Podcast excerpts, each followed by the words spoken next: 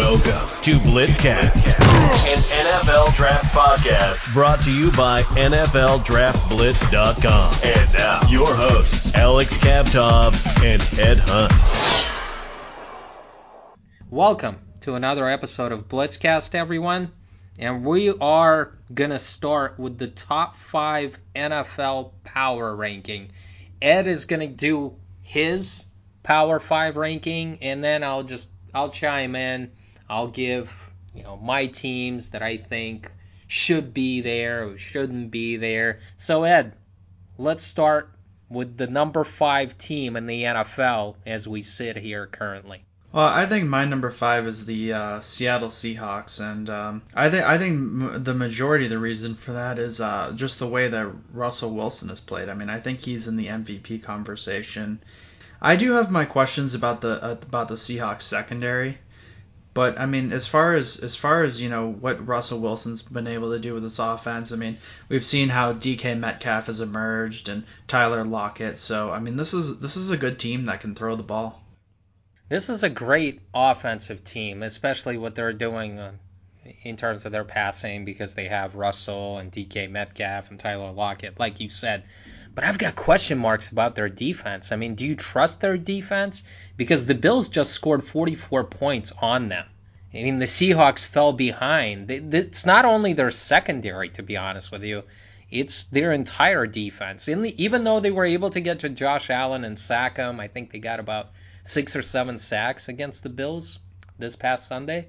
But I just think their defense is a huge question mark. And you know this. I mean, unless you're playing good defense down the stretch, you're not going to go far in the playoffs. Well, I'm okay with the Seahawks front seven. I think it, for me, for me, it's really, it's really having the secondary. I mean, it's not the Legion of Boom back there. Bovada Sportsbook has the Seahawks as a one and a half point underdogs versus the LA Rams, who are at home this week. All right, let's get to your number four team on the list. You know, this is the team I picked to win the Super Bowl, and I think they've kind of fallen on my power rankings. Um, I don't think they've dominated like they they had, you know, that, that I thought they would. I thought they'd be, but I think they are the best team in the NFC, and uh, that's the that's the New Orleans Saints. I mean, they still kind of have that same skeleton of the team. You know, Drew Brees led team, Alvin Kamara. You know, Taysom Hill, bring him in for a few plays. Well, they certainly do. I mean, the Saints. Look at what they did against the Bucs, and this is the second time this season that they've beaten the Bucs because uh, they they did it during the opening weekend, and they did it again. If the Saints play against the Bucs every week, the Saints will win the Super Bowl because they seem to have their number. It's the rest of the NFL teams that they have to face that they're having some trouble with. But the Saints defense was good against the Bucs and they're getting healthy. I mean, Michael Thomas was back for the first time in a while since week 1. And then Emmanuel Sanders seem to seems to be getting in the groove of things. So Drew Brees has a lot more weapons at his disposal that's only going to make Sean Payton's group more lethal down the stretch. And I like what I'm seeing from their defense. I mean, to to hold the Bucs to three points is a feat in itself because the Bucs have a lot of weapons. We know they do.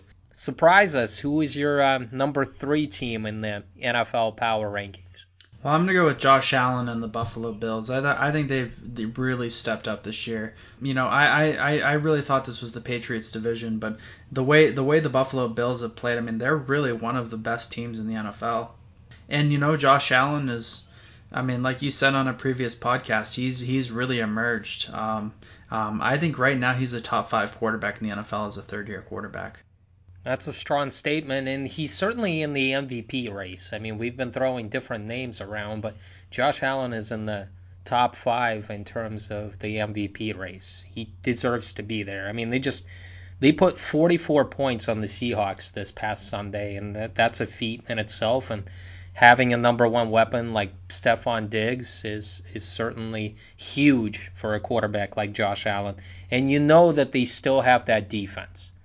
I mean, Sean McDermott's group always comes up with the great stingy game plan on the defensive side of the ball, and I can certainly see this team winning 12 or 13 games. But I don't have the Bills in the top five. I don't. I'm guess I'm still disrespecting them in a way. They lost to the Titans, they lost to the Chiefs, two of the better teams in the AFC, and I can't put the Bills ahead of them, even though they're seven and two. It's a great record to have. I still can't put them ahead of the Titans and the Chiefs. All right, number two. I'm curious. Are you gonna go with your team? I, I have the Steelers as my number two team, and I mean, the, I think the Steelers are probably the most balanced team in the NFL. I mean, just the fact is is that they've got someone you know who can do the job at every position. You know, maybe save maybe the offensive line. I'm still a little concerned there. You know, and and and this team just knows how to win games. I mean, Mike Tomlin has figured out how to win in the NFL. I think now that he's eight and zero, I mean, if they lose all their games this year, I mean, it'll still be another season where Mike Tomlin has gone without having a losing season. So Ben Roethlisberger is probably an average NFL quarterback right now but he's getting the job done. He's commanding the offense. He's being a veteran quarterback, and their defense is really stepping up, creating turnovers, and you know just playing a physical brand of football. And I think that's what's helping them win games. Is this the best Steelers team in the past four or five years? Gosh, I mean they've had they've had so many teams that you know just had so much talent, and I think sometimes it was like it was Brady or it was um, Mahomes or somebody, you know, that kind of stood in the way. And I, I, feel like there's not really a team that's in the way this year. There's one where, where I'm going to mention, but I just don't feel like there's there's that like uh, competition in the AFC like they've had in years past. Um, I still think the AFC is the better conference. I'm curious, why aren't they uh, featuring Juju more? I just feel like he's still their number one weapon. I realize that Chase Claypool has come on this year, and Diontae Johnson has had his moments, and they still haven't forgotten about James Washington. But why is Juju not being looked upon as the number one receiver in this offense? Well, I think I think one of the things about Juju is he's played this number one role and his stats have really gone down and his you know his targets have really gone down because teams are just trying to take him out of the game. Chase Claypool really emerged and all of a sudden Clay, Chase Claypool was putting gaudy numbers up. It, it, it made it made it so that basically they had to they had to cover Chase Claypool and that's why you know Juju Smith Schuster had things open up for him but I think the real benefit of the Steelers wide receiver core is you can't cover both you know you know, I, th- I I like what I've seen from James Washington. I mean, he's he's more of a he's more of a role player, and uh, Diontae Johnson. I mean, he he he isn't he. I don't think he's becoming the player they thought he would be. But I mean, he he's he's he's had a lot of bumps and bruises, and he still he still has a lot of speed, and I think they can use him a lot on the underneath. I actually kind of like I kind of like the way they use him in the slot use his speed. And I, I I'm just I'm not, I'm not ready to give up on Diontae Johnson, especially if a guy like Juju Smith-Schuster moves on. You know, for for right now, it's it's really a one-two punch with Claypool and and Juju Smith-Schuster, and if you cover one, then you got to fa- face the other, and that's what's happening with this offense. Well, the Steelers are number two in your power rankings, so I know where you're going with it at number one.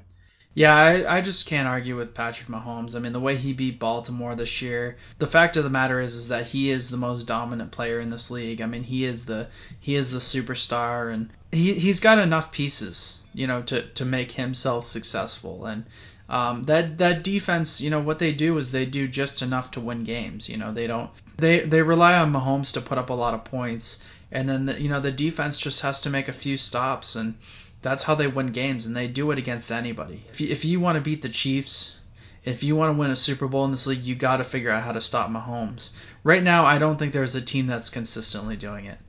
All right, my top five. Number one, Kansas City Chiefs. Number two, the Steelers. I have the Saints at number three.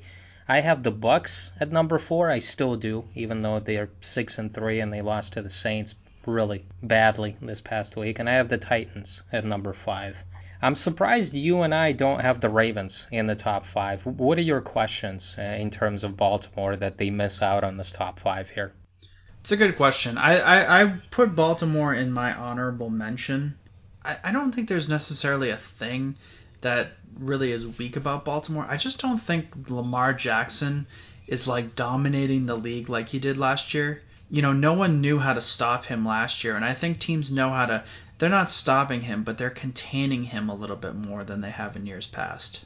Well, defensive coordinators have a lot more tape on him, and absolutely. I mean, they're designing game plans around it, and they're trying to make him a pocket passer so he can hurt them from the pocket instead of his legs. They're spying him more and trying to turn him into that pocket quarterback. So, absolutely. I mean, you have what? A full season to kind of study, and you know what you're getting from Lamar, and, and now he's got to figure out a way to to be better, to elevate himself, and he hasn't done that against the better teams in the, in the NFL.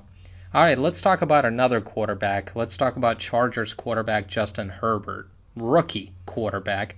He's playing really well, Ed, and I have to give you props because you stuck with him through the good, through the bad. You believed in your evaluation, and Justin Herbert is lighting it up right now during his rookie season. I, I really I really thought I mean this kid you know came in from his sophomore to his senior year. I think he took a lot of time to develop at Oregon. I think he really developed himself. And when he got when he got to be a draft prospect, I thought I thought if he come out as a junior, he would have been the number one pick overall. He waited till his senior year. You know what? I, I think he could have done it as a, as a you know his senior year. I think he could have come out a year earlier. I think this kid has all the tools. He has a strong arm. He has the accuracy. Among the arm talent, I think he's a smart quarterback. I think he's a quarterback that prepares hard. I think he's a quarterback that keeps himself in good shape. I mean, I think he I think he's going to be. Uh, you know, a top 10 quarterback in this league for a long time. I mean, this is this is going to be a, a, a name that's going to stay in the league. And you know, if I, if I'm the Chargers, I mean, I'm I'm really happy with what I have in Herbert, and now I just got to build a team around him. You know, I think that's that's really where they are. I mean, they've got some pieces on defense you try to improve in some spots. I think you you have some pieces to help him, but yeah, I mean, I, I think the Chargers have a good future ahead. I mean, things are only going to get better for Herbert, and I think you now you can, you know, once you once you have a franchise quarterback, you can you can start drafting the rest of your team. You know, you can start building up your roster, and that's really what the Chargers need to do. So Burrow went number one overall to the Bengals. Tua was picked number five to the Miami Dolphins. Justin Herbert went six to the Chargers. He basically fell into their laps and, and they took him. And they're happy that they did because right now he's the favorite for the Rookie of the Year award. He's thrown for over 2,100 passing yards. Uh, his touchdown to interception ratio is 17 to 5. Burrow has thrown for over 100 yards more, but his interception to touchdown ratio is 11 to 5. So Herbert is just He's been one of the better deep ball throwers. He's been able to, to find those weapons. When he gets in trouble, he looks towards Keenan Allen, who's one of the best receivers in the league, spreads the ball around. I, I really love what I'm seeing. The only thing is, the Chargers are doing him a disservice. I mean, Herbert is playing well, but the defense hasn't played well. They've blown some leads. The offensive line is is bad. I mean, they need some help up front for Herbert. I get the feeling that Anthony Lynn won't be around next year, so Herbert will have a new head coach and, and possibly a new offensive system. And it's never good when you change coaches. You you want to have stability for these young quarterbacks, and it seems like the Chargers will be looking for a new head coach. This week, uh, according to Bovada, uh, the Dolphins are facing off against the Chargers, and the Dolphins are a three point favorite at home. But again, I give you credit because you stuck up for Herbert. There were many questions around him, but I think the question that I think people should ask is that Oregon offense and just that scheme didn't do him any favors. He just ran that system to the best of his ability, but he was never asked to to do much more, like throw the deep ball more consistently and uh, you know run with the football you know, use his dual threat ability, and the Chargers are just utilizing him in, in the best possible way. And I think a lot of people are scratching their heads that, you know, why didn't we pull the trigger on Justin Herbert? He had it all. He had the arm, he had the, the athleticism, he had the dual threat ability, the running ability, and he was accurate. He didn't make mistakes. He was a good kid. I guess the the knock on him was he's a quiet guy. He's not one of those rah rah type of guys. But you know what? Eli Manning won two Super Bowls. He was never the rah rah guy.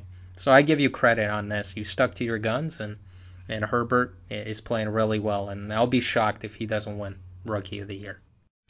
All right, let's get to our first guest. Uh, his name is Zach Goodall. He covers Florida football for Sports Illustrated, AllGators.com. He will help us recap the game between Florida versus Georgia. Zach, how are you? I'm doing great. Um, glad you guys are having me on. I'm excited to talk some Florida Gators football. Be honest with us, Zach. Uh, when Georgia jumped out to that lead, 14 to nothing, did you think it was going to be a blowout? Um, I didn't think it was going to be a blowout. I'll tell you what, though. Um, there are a lot of Florida fans that are mad at an Associated Press reporter uh, for pretty much saying that the game was done at that point. Uh, it was a good, nice, uh, cold take. But at the same time, I guarantee you, every single fan, and myself included, felt the exact same way the second that the scoreboard hit 14 0. What's been the key to Florida's success this year? Oh, it's been Kyle Trask. I guess you can give a multitude of factors and sum it up basically as the passing offense. And we all know Dan Mullen is a great play caller. I think he's very creative with his passing concepts. And they've got a ton of weapons. They've got Kyle Trask and they've got Kadarius Tony, which is truly one of the most dynamic duos in football. But at the same time, there, there's one consistent factor within this passing game, no matter who they spread the ball around to or what positions they utilize. It's, it's Kyle Trask. He's really grown and cemented himself in the starting role with a lot of confidence after going, I guess, nearly seven years without starting a single game since he was on his freshman team in high school. And he's poised, he's confident, he corrects his mistakes uh, anytime he makes one. This offense, you know, they like to put in other quarterbacks from time to time. Uh, they put in Anthony Richardson, a freshman who's true dual threat. They've done it with Emory Jones this year and in the past. And we like we like the idea of a two quarterback system and utilizing mobile rushing quarterbacks. But at this point, it just hurts the offense. You can't you can't take Kyle Trask out at this point. He's playing too good. How do you compare Kyle Trask to the the great quarterbacks that you guys have had in the past? Tim Tebow, Danny Wuerffel. We could go back even further. You know, Rob Johnson. How do you compare him with with those all time greats? Well, I'll definitely want to see how the how the rest of the season goes. He's in the Heisman conversation. I personally think he's cemented himself into the race. Is he the winner, the clear cut winner at this point? I I don't know. I don't think so because you still have the Trevor Lawrences of college football. You have the Justin Fields of college football. You've also got the coronavirus factor this year, and you've got to figure out exactly how they're going to grade these these types of awards out and how they're going to do it.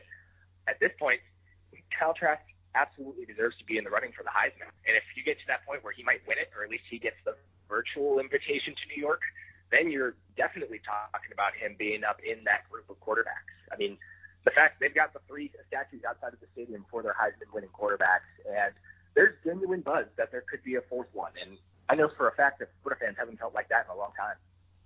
Let's talk about this week's game against the Razorback. It, it looks like tight end Kyle Pitts is questionable, and it's highly unlikely that he will play. Arkansas has been showing life this year under their new head coach. Uh, will the Gators have a letdown after the big win? What do you think? I personally don't think so. I think they're going to come out and I think they will win this game. But I've been telling people, you know, entering the season, we I'm sure everyone kind of thought that this is another one of those Vanderbilt type of games. It's one of the doormats of the SEC, and all you needed to do was watch one game, maybe two games of this Arkansas team, and you realize this is not the Arkansas of the past. They, they went with a quarterback that has experience trying to help rebuild a program, although he's not been perfect in either spot. Felipe Franks played really good football for Sam Pittman.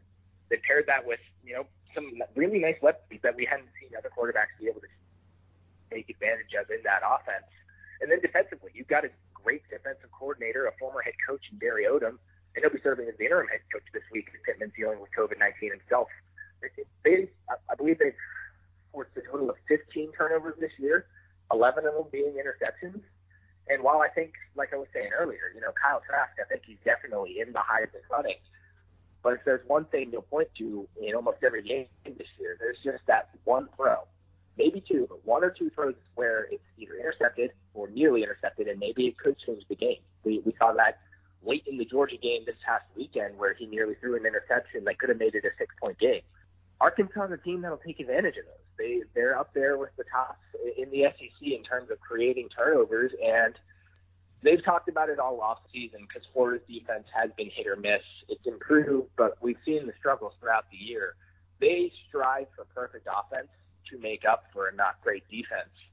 And while Arkansas may not be an Alabama type team, they'll sneak up on you and they'll get you defensively. So they're going to have to play that perfect type of offensive football in order to put this game to bed.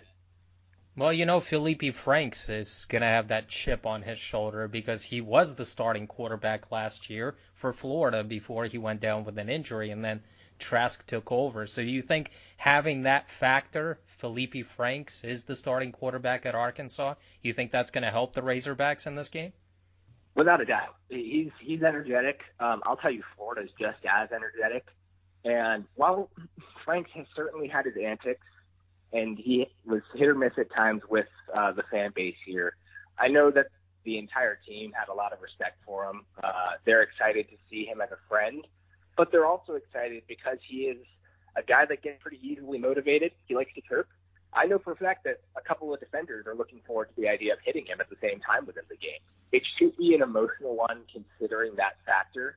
And considering Felipe has been playing a lot, a lot better, he can do things that can hurt a Florida defense, like take the top off of a poor safety room.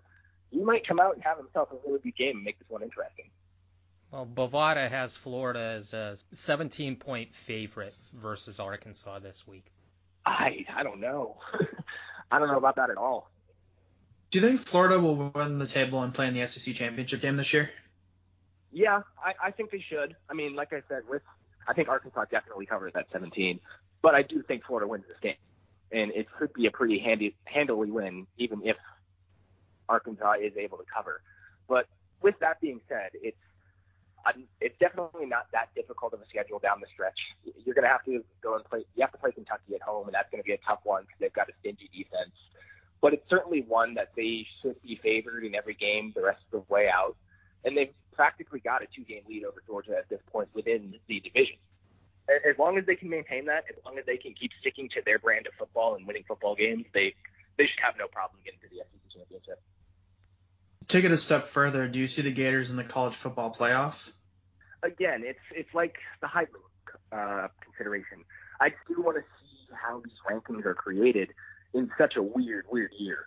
With that being said, if there's two SEC teams that make it to the playoffs, yes, I think Florida does. If not, I don't think so. I think this is a very, very good football team, but based off of what I've seen through five games, I don't think they have what it takes to overcome Bama. I think they can match scores with Bama, but it's just one or two mistakes to the Crimson Tide that will end up coming back to bite you. And Florida is capable of having those mistakes, whether it's one or two on offense that'll bite you, or just a bad game defensively. We've seen that out of them, and I just don't know. They would need a little bit of luck to go their way right now if they were to end up beating the Crimson Tide, in my opinion. Zach, um, can you tell our listeners where they can find your work? Yeah, absolutely. Uh, you guys can find everything I do uh, just by following me on Twitter at Zach underscore Goodall. Uh, you can find all my written work at allgators.com, part of Sports Illustrated covering the Florida Gators, as well as I podcast, part of the Locked On Podcast Network. Uh, we do the Locked On Gators podcast, so make sure to go check that out. Zach, it was a pleasure having you on. Yeah, thank you guys for having me. The big game this past weekend was Notre Dame upsetting Clemson in, in double overtime. It was just it was a defining win for Brian Kelly and Ian Book, the quarterback. And you know Notre Dame, they moved from number four to number two in the AP polls now. It was a great win, and just I don't think you and I expected it, but we had a guy on the show, Brian Driscoll, who who called the upset, and it happened. I mean, I think there are two factors that really played into this game. Uh, number one, I mean, the fact is is that Clemson didn't have Trevor Lawrence, and the score would look a lot different if, if Clemson had Trevor Lawrence. And I, I think the other thing was is that this game was in South Bend, and just to be honest with you, I mean, to play, it's easier to play defense when the crowd's cheering you on.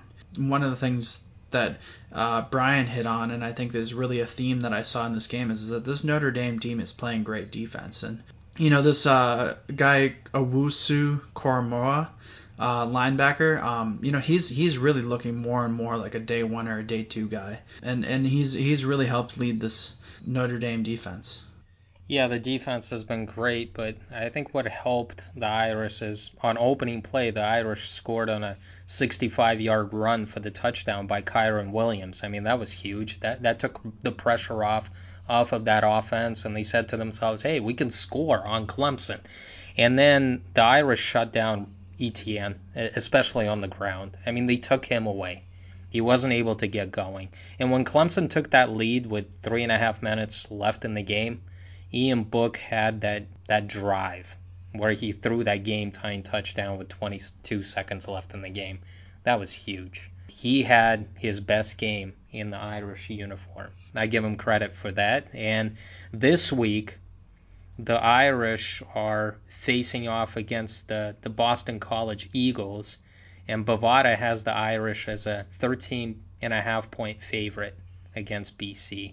It's going to be an interesting game because you can't have that slip up. You know, you're riding high right now, and Notre Dame has to come out and play on all cylinders. And BC is a dangerous team. I mean, they've got a sophomore wide receiver in Zay Flowers who can make some plays downfield. They've got Hunter Long, a tight end, junior tight end, who's going to be one of the, the top tight ends in the, in the 2021 NFL draft. And they've got a quarterback that went to Notre Dame for a couple of years, Phil Jurkovec, who is the starting quarterback at BC right now. Brian Kelly picked Ian Book over Jurkovec, and we're gonna see. I mean, he's he's gonna try to prove to the entire world, and I can upset you guys even after you you beat the best team in the land at Clemson.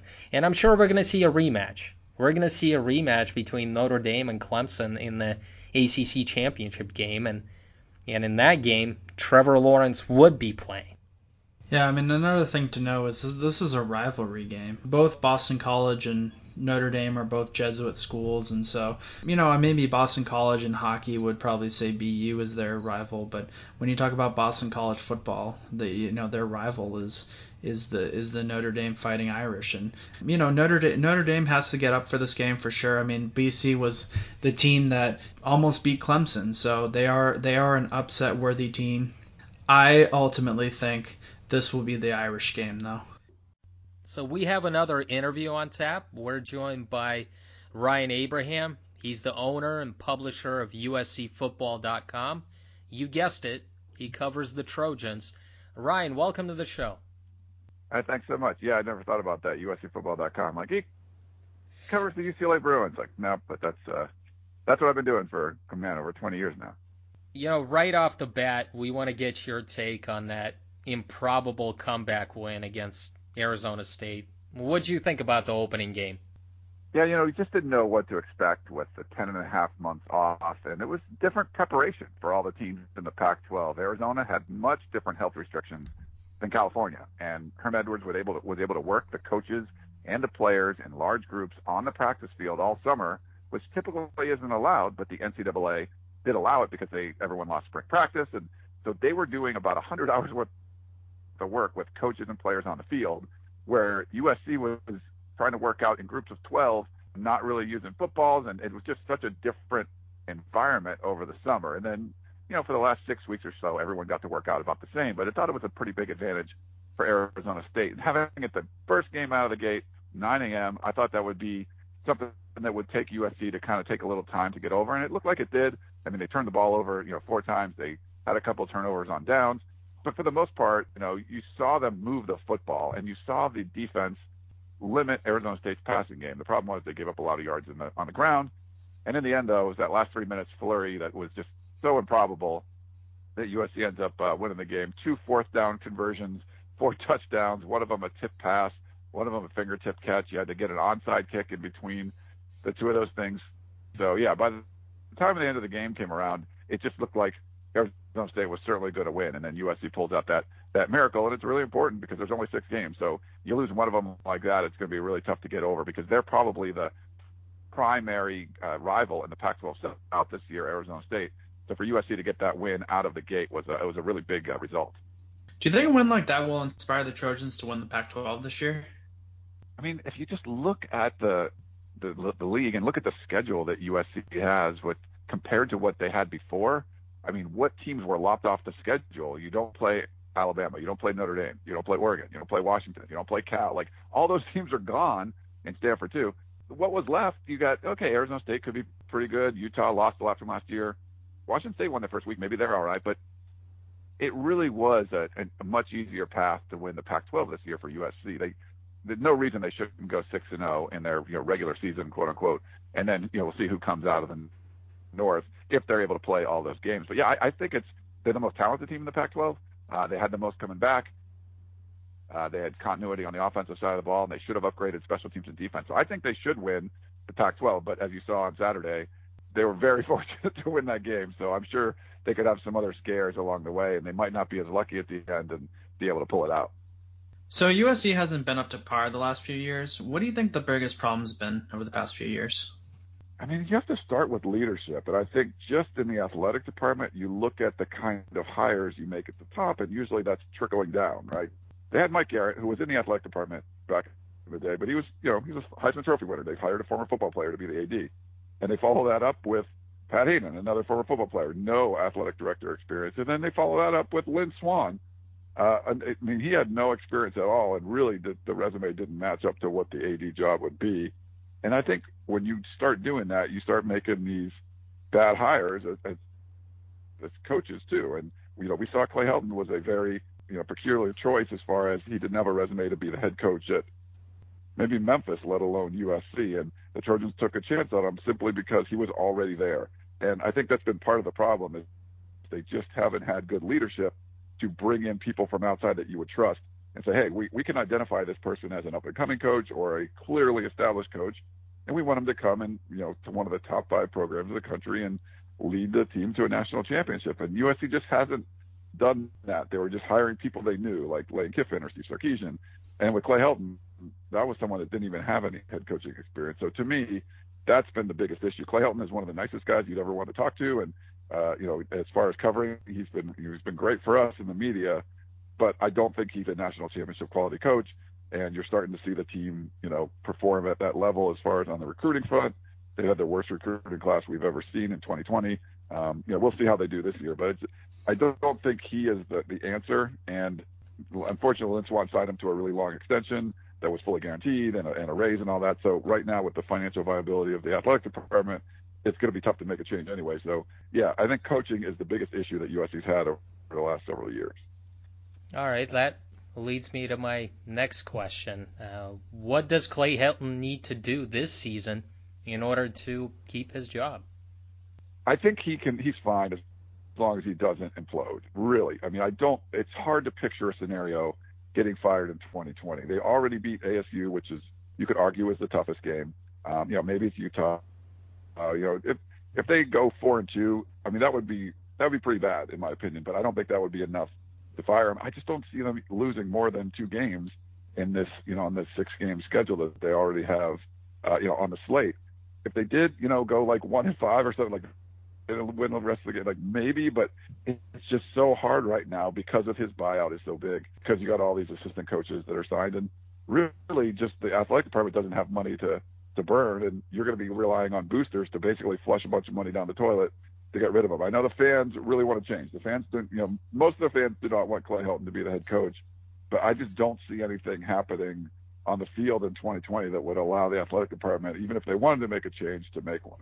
Uh, Ryan Abraham is here with us. He covers the Trojans for USCFootball.com. Is this the best team that that Helton has had during his time as the head coach? I think it's a good question. I mean, if it was a regular year, um, the talent that they brought back is a lot. I mean, they, I think the offense has a chance to be really special. Uh, we've seen, you know, guys like Amon-Ra St. Brown and Tyler Vaughns, but have a, a guy like Drake London emerge like he did in the opening game. I mean, they are the best receivers in the Pac-12 by far, and uh, you know, Kedon Slovis FBS records for accuracy for a freshman quarterback, you know, in the whole country. So I mean, they they can move the ball, and they got some, you know, they got some running backs and stuff. And we'll see how the defense, if it's going to be you know, as highly ranked as some of the other ones. I mean, as far as results go, like the, you know, even when they won the Rose Bowl, like the 2016 season, they they start off one and three that year. So I mean, was, I mean, Clay Helton teams haven't lost lost less than three games uh, in in any of his years. So this year they probably won't be losing three games. So you could argue Uh, but talent on the field wise, I think this could be up there with with those. But the problem is, I think that could be a significant drop off for 2021. But yeah, I mean, this will be in the contention if it's not. Uh, but like I said, most of the other teams they've they might have had good results, won the Pac-12 or or whatever, but they've they've lost at least three games. We just haven't seen a a cleaner season come out from a Clay Helton team. So you talked a little bit about Kedon Slovis. Uh, can you kind of build up on that and just give me kind of what what you think of him? It's really interesting because he comes in and as a three-star kid out of Arizona, and usually USC has like every other year is a five-star recruit coming out for for quarterback, and then you might get a three or four-star guy that's sort of like a backup. They're just going to be around on the roster. Maybe they transfer out. And when he came in, we assumed he was going to be the fourth-string quarterback. And I got to give Graham Harrell, the offensive coordinator, credit. He had Kedon Slovis as the number two guy coming out of uh, you know fall camp, and it was really curious. He's like, really, like he's going to be the number two guy, and we got an opportunity to see him right away. You know, JT Daniels gets hurt in the first half of the first game of the season, and Slovis is thrust into the spotlight and performed well. I think for someone that wasn't preparing to be the starter, and you look at you know down the stretch, he had four 400 yard games. I mean, he had a 500 yard game against UCLA, and four of his receivers each went over 100 yards. He really was able to showcase his talents and adapt to this kind of air raidish type of offense that Graham Harrell was running and pick it up and make the right reads. And uh, we wanted to see how he could grow from year one to year two. And the coaches are saying that he's made better decisions where sometimes you were forcing it in and you turned the ball over. He had a few like three interception games last year. Uh, he had one interception against Arizona State, but for the most part, the coaches thought when it wasn't there, he checked it down, and that's all they want him to do. It's basically taking what the defense is going to give you, have guys just you know find open spots and you just hit them. And uh, he was able to do that really effectively. He was about 72% passing against Arizona State. It actually didn't even look that sharp. So if you can like not look that sharp, throw for over 380 yards and 72% um, with a couple of touchdowns, that, that's a pretty good uh, indication that he's a, he's a talented guy. And with this system that's very quarterback friendly, I really think that the sky's the limit. So it's a shortened season, so the numbers aren't going to pop uh, this year. But I, I think he could have you know, of the six games or seven games. I mean, I think, you know, three or four of them he could probably go for over 400 yards. He almost did against Arizona State, but I think the next couple he'll probably go over for 400. Is Amon-Ra St. Brown the best receiver on this team? I would have said that uh, all last year, and I would have said that coming into the season. But watching what Drake London was able to do, I mean, he's so much bigger. Um, you see him catch like a little slant over the middle and just bowl through guys and make some key plays, including the uh, the game winner off his fingertips in traffic on fourth and nine against Arizona State, you know, in the final minute of the game. Yeah, I mean Drake London, I think is going to compete for that spot too. I think as far as reliability goes, Amon-Ra Brown has done it. Uh, he's a special player. Just his, you know, his dad is former, you know, Mr. Universe, and he just works out all the time. The pandemic was no problem for him. He's got this full gym at his house, so he's he's someone that came in extremely prepared, and he looks better every year we see him come out. But as far as like, there's some physical limitations. Just he's not that big, or what you know, he's not the super, you know, the fastest guy in the world. For a guy like Drake London, I just see as there's a, there's a lot of potential there. So you could say probably Amon-Ra St. Brown's still the best right now, but man, um, Drake London, it looks like he could be just another special receiver from USC. Does he remind you of somebody like Mike Williams? who was at USC for a couple of years during the Pete Carroll years. Yeah, for sure. I mean, there was uh, Mike Williams had this kind of raw power and was it, I think it was like before you saw a lot of like the bigger receivers and there was just a lot. I think there was a lot of small cornerbacks in the Pac-10 back then, and I remember him just pushing over like UCLA's corners and stuff. He really just powered through people, and you know now now we've seen a lot, you know, bigger receivers, but you know, big athletic guys. And I think Drake London's in that mold. But he, you know, even if you want to compare him to someone, it almost would be like a the tight end kind of aspect of stuff, like a you know Antonio uh, Gates or guys like that, Tony Gonzalez, like guys that played basketball but also played tight end. Now he's not that big, um, but as far as the receiver stuff goes, he they kind of use him in that tight end role, slotty kind of stuff a lot of times. So there's, yeah, I think those are some good comparisons there. We'll see if he kind of grows if he wants to get you know, bigger and, and maybe move into like one of those athletic tight end roles or just continue what he's doing at receiver. Ryan, what positional group is a major concern for the Trojans this season? I think you got to look at two. Um, thought the offensive line was going to be an issue, and they didn't play great, but as long as they don't have injuries, I think they're going to be fine. Um, they they want to use the tight ends more in this offense, and I think on the offensive side of the ball, they just they graded out the worst. It just they only had two catches, they didn't block well, and they were used quite a bit uh, in the offense. So it's either going to be a thing where just go to four wides and get the tight end off the field, or get them to be more productive. And they just weren't. As far as the units go on offense, they were the least productive by far. Counterparts on the defensive side, I would say the linebackers, uh, you know, mostly we're using two linebackers with Palaie, Gaoteote, and, and Raylan Goforth. You could call, you know, Drake Jackson the linebacker, but he was mostly on the line of scrimmage and it looked like a four man front most of the time. But those linebackers just kind of ran themselves out of plays. They couldn't get off blocks. They weren't moving the ball. They looked like they were confused and not really making you know these quick decisions and uh, and, able to put themselves in a position to make plays. They you know your two linebackers are such like middle linebackers. They have one solo tackle between them, and that's just not going to cut it. So I think on the offensive side, they need more production from the tight end group. With a keep your eye on the offensive line, and on defense, there's definitely the linebacker. Uh, USC is playing against Arizona this week. They're at Arizona, and according to Bovada, the Trojans are minus 14 versus the Wildcats. How do you see this game unfolding? Will we see the USC that we saw against Arizona State in the final three minutes, or will we see USC that that struggled you know, during the the first three quarters? It's going to be interesting because Arizona didn't get to play their opener, so we've seen most teams come out with some rust. There's some early turnovers, and you might see that from the Wildcats. I think the Wildcat offense can be pretty good, but the defense is thin. Uh, they got walk-ons on the two deep at linebacker. They're running a new system. It's, uh, I mean, I, I don't think Arizona is going to be a very good team this year, but I'm not one that usually would, you know, take USC when they're a, a heavy favorite. Um, they tend not to cover the spread. They were 11 point favorite or something, uh, favorite against Arizona State and just squeak that one out. Um, I, I kind of think this is going to be more of a touchdown, 10 point sort of win for USC where there's some sloppy play and maybe some more turnovers and stuff. But easily, I mean, I could easily see USC blowing uh, the Wildcats out, but it just it's hard for me to pull the trigger on something like that, just knowing they haven't been great as far as, uh, as as heavy favorites in a lot of those games. So I think they're going to score some points. I think Arizona is going to run the ball pretty well, and they can kind of uh, control the clock a little bit. So maybe you keep it closer and something like a 40 to 30 kind of kind of win. So, since there's a short schedule this year, is is that enough to get a spot in the college football playoff if the Trojans run the table the rest of the way? I think you have to look impressive. And if it's like a USC or an Oregon, um, and they get the, you know, they get all their games in, and they, you know, get a good opponent in a championship. You know, if both of them were undefeated, that would be ideal. So you get that seventh win is a pretty important one. Um, I think there's a shot, and you kind of need chaos in the rest of the country, and you kind of need the Pac-12 to not have any more cancellations. You can't, you know, having two games canceled in the first week. So I think a lot has to go right.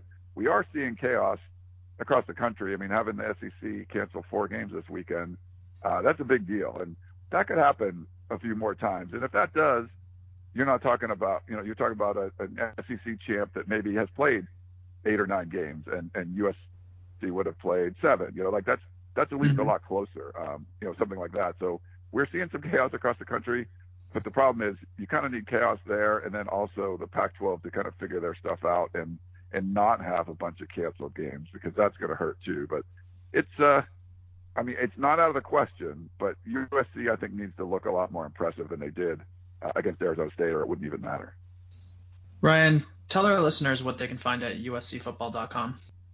Yeah, we started back in '96, if you can imagine that crazy uh, early internet stuff, and we just have constant content going up, stories and podcasts and photos and videos and anything you would want to know about USC football recruiting or the team we you covered. So, so lots of we got lots of writers working out there, lots of analysis, and uh, if you like USC, that's definitely the place you want to go. Thanks for being with us. Anytime. Thanks for having me on.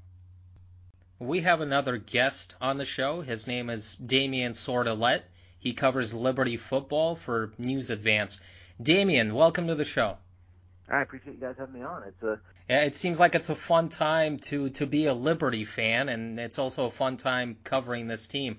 You know, Liberty has improved to seven and zero. Oh. They're ranked number 22 in the AP polls right now. Uh, how has head coach Hugh Freeze been able to turn this program around so quickly?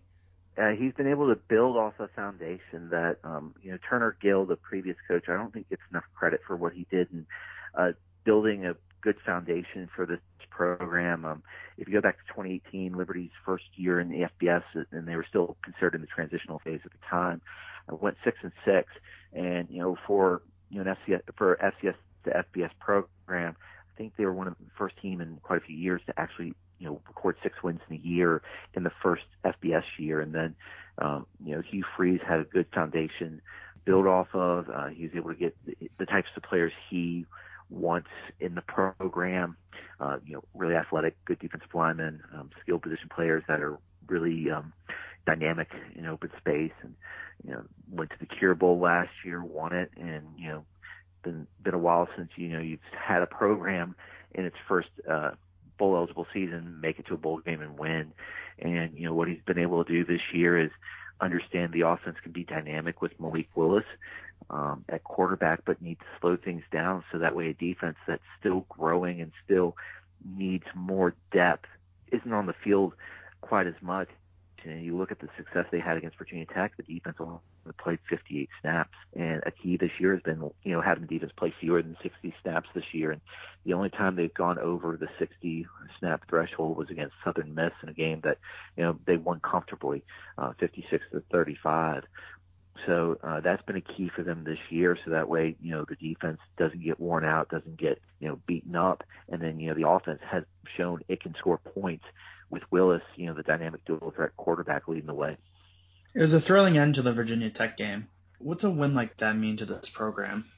It means quite a bit. Um, if you look at prior to this year, Liberty was 0 8 against ACC teams, and they'd only been in one game, and that was against Wake Forest. If you go back to like 2012, in Turner Gill's first year, you know they actually played really well against Wake Forest in that game. But most other ACC games, you know, they hung around for a while but got worn down you know, this year, you know, to go up to Syracuse and win that one pretty handedly was big. But beating a Virginia Tech team that had been ranked this year was still in the receiving votes category, was still considered among the top tier of the ACC. That could arguably be the biggest win in program history just because where this program's at. I mean, still 50% of the roster was recruited at the FCS level.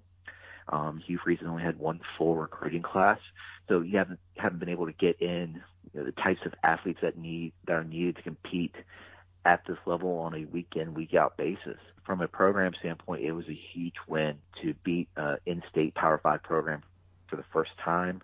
They were combined with 0 3 against UVA and Virginia Tech prior to Saturday, so that was a huge win for them and a you know a statement win to you know first week in the top 25 for the AP. So uh, that was a big one for them to prove that they were validated to be in the AP top 25 poll and to prove that you know this program has a ceiling that is far from being reached right now. And you know with the resources on campus and you know a coaching staff in place that knows how to win, you know that was a good win to you know get them going and keep them going this year. I want to talk a little bit about Malik Willis, their quarterback. Uh, what's impressed you the most about him? Well, his throwing, um, for starters. Um, if you look at you know his two years backing up Jarrett Stidham at Auburn in 2017, 2018, he came in in mop-up duty and wasn't asked to throw the ball a lot. So there was still the uncertainty of can this guy throw the ball at a high level? Kent Austin, the quarterbacks coach and co-offensive coordinator, you know, he's got a background of really grooming quarterbacks and you know, getting the most out of them from, you know, from his days of playing at Ole Miss and then being a quarterback in the Canadian Football League to being a head coach and a successful, um, you know, general manager and administrator in the CFL. He knows how to develop talent. And the key with getting Willis into being such a good passer is a lot of times when you have a mobile quarterback, when you scramble, you don't reset your hips with your shoulders. And you sometimes you're throwing off balance and that throws your mechanics off. And a lot of times during camp when Willis didn't get everything reset, everything he missed was high. And, you know, that came down to, you know, them slowing the game down for him and making sure as he's thinking as quickly as he is to get his hips and his shoulders aligned. And what we're seeing now is is a very fundamentally sound passer who's completing at what a 67% clip, uh, has accounted for 19 touchdowns and only thrown one interception. Uh, that's been the biggest development I've seen out of him because we knew he could run. Um, the fact that now these defenses have to respect what he can do with his right arm, uh, and now instead of adding that extra guy to the box to stop him running, now you have to account for the fact that he's gonna, he might be able to pick you apart throwing the ball, and that's what made what has made this offense so potent is because that true dual threat nature. Uh, not only do you have to account for the plus one in the run game, you have to account for the fact that he can beat you if if there's a lapse in coverage, and that's something that's really helped this offense become much more efficient this year. Is having that ability out of Malik Willis. Liberty lost uh, Antonio Gandy Golden to the draft. He was a Senior Bowl guy, but these wide receivers have stepped up this year. Tell us about this group as a whole. It's a group that really hasn't had a chance to really, as a whole, be on the field at the same time this year. DJ Stubbs has put up some really good numbers this year out of the slot, and as a senior, you expect him to do that.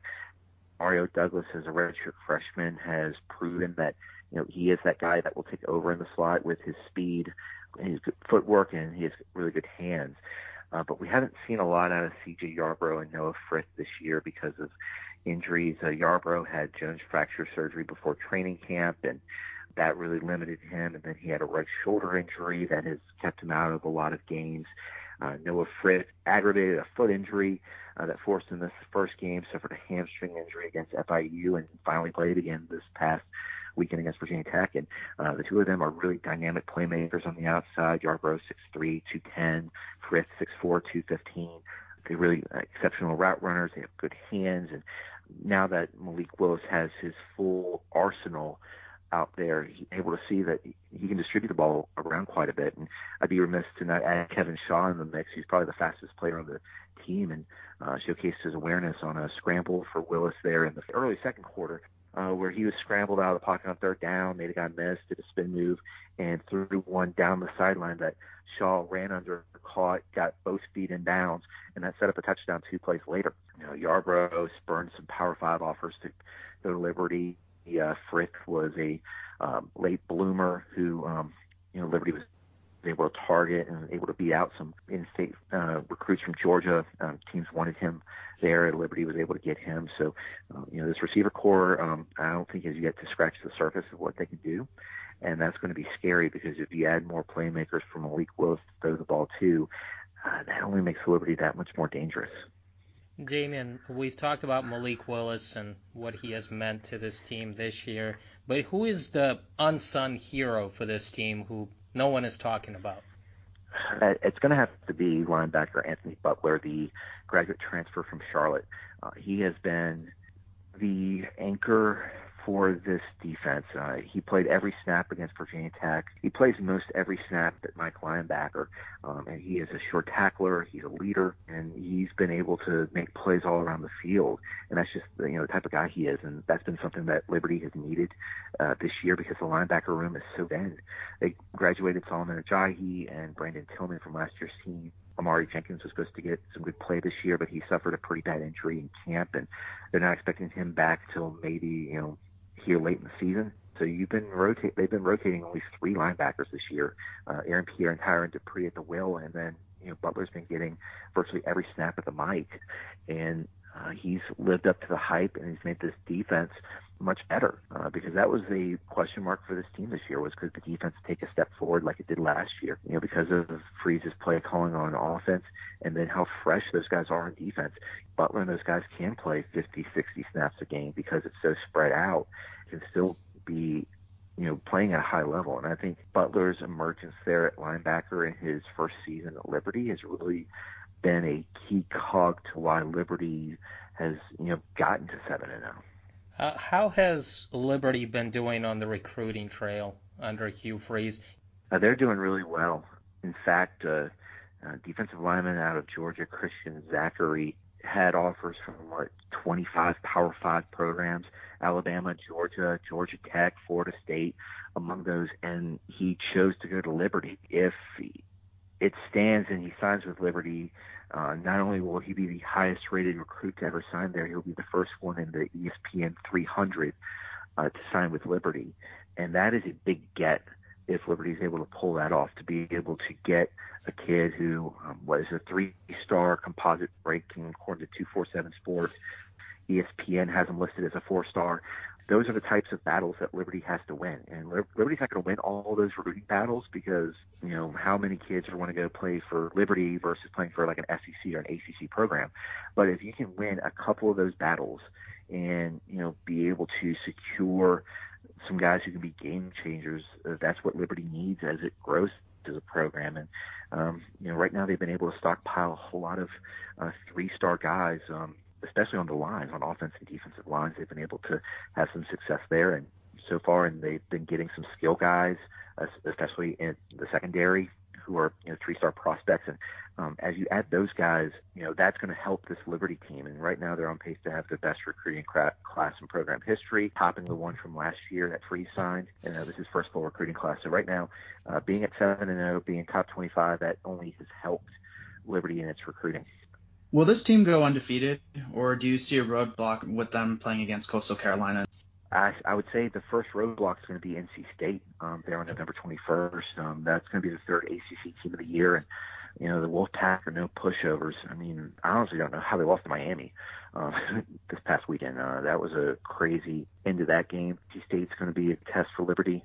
I'm not sure how Liberty's going to prepare for them if they're going to go with the same mindset of slowing the ball down against NC State because I'd be remiss remiss not to tell you that Liberty had a what 38 to 22 edge in time possession against Virginia Tech, and that was the reason why they were able to win because you know Tech's offense wasn't on the field that much. And uh, if you're going to slow down the Wolfpack, you need to make sure they don't have the ball. So that's going to be a potential roadblock, and if Liberty can get over that, I mean, depending on what Coastal does. I mean, they still have App State on the schedule, um, same weekend, uh, November 21st.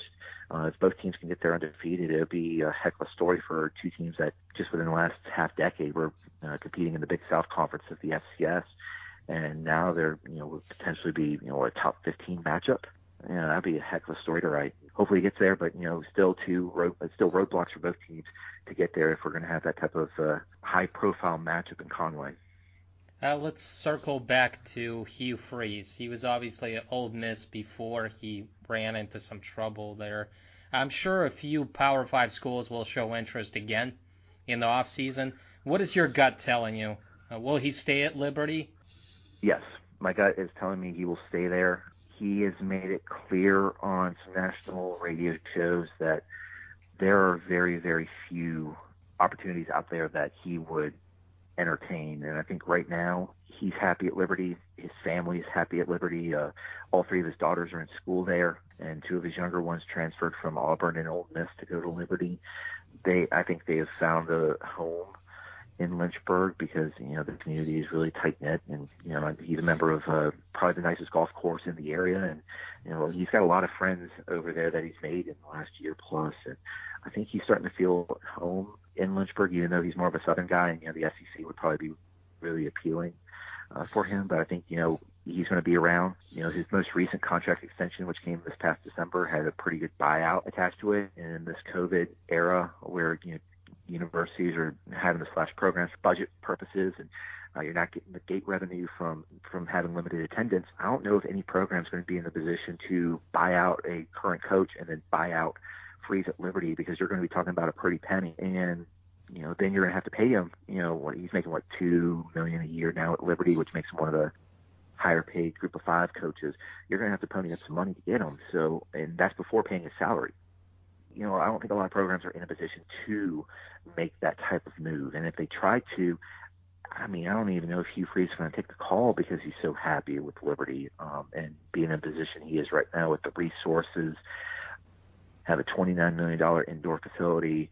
Uh, they just upgraded the football operations center by expanding it, spending $25 million to make it Power Five level. You know, they just spent about 50 plus million renovating Williams Stadium. So just in facilities alone, they've invested $100 million within the last, you know, five, six years. Uh, you know, the resources are in place for him to be there. And if he wants to stick around in an environment that suits his Christian personality and is a good one for his family, you know, he can build a good program there. And that's kind of the vibe I'm getting from him is that he's going to have a hard time leaving Liberty because it's an environment that works for him. It fits his personality, and you know his family loves it there, and it'll be hard pressed to have them uprooted for a position where you know they might not be fans of it. Damien, uh, please tell our listeners where they can find your work.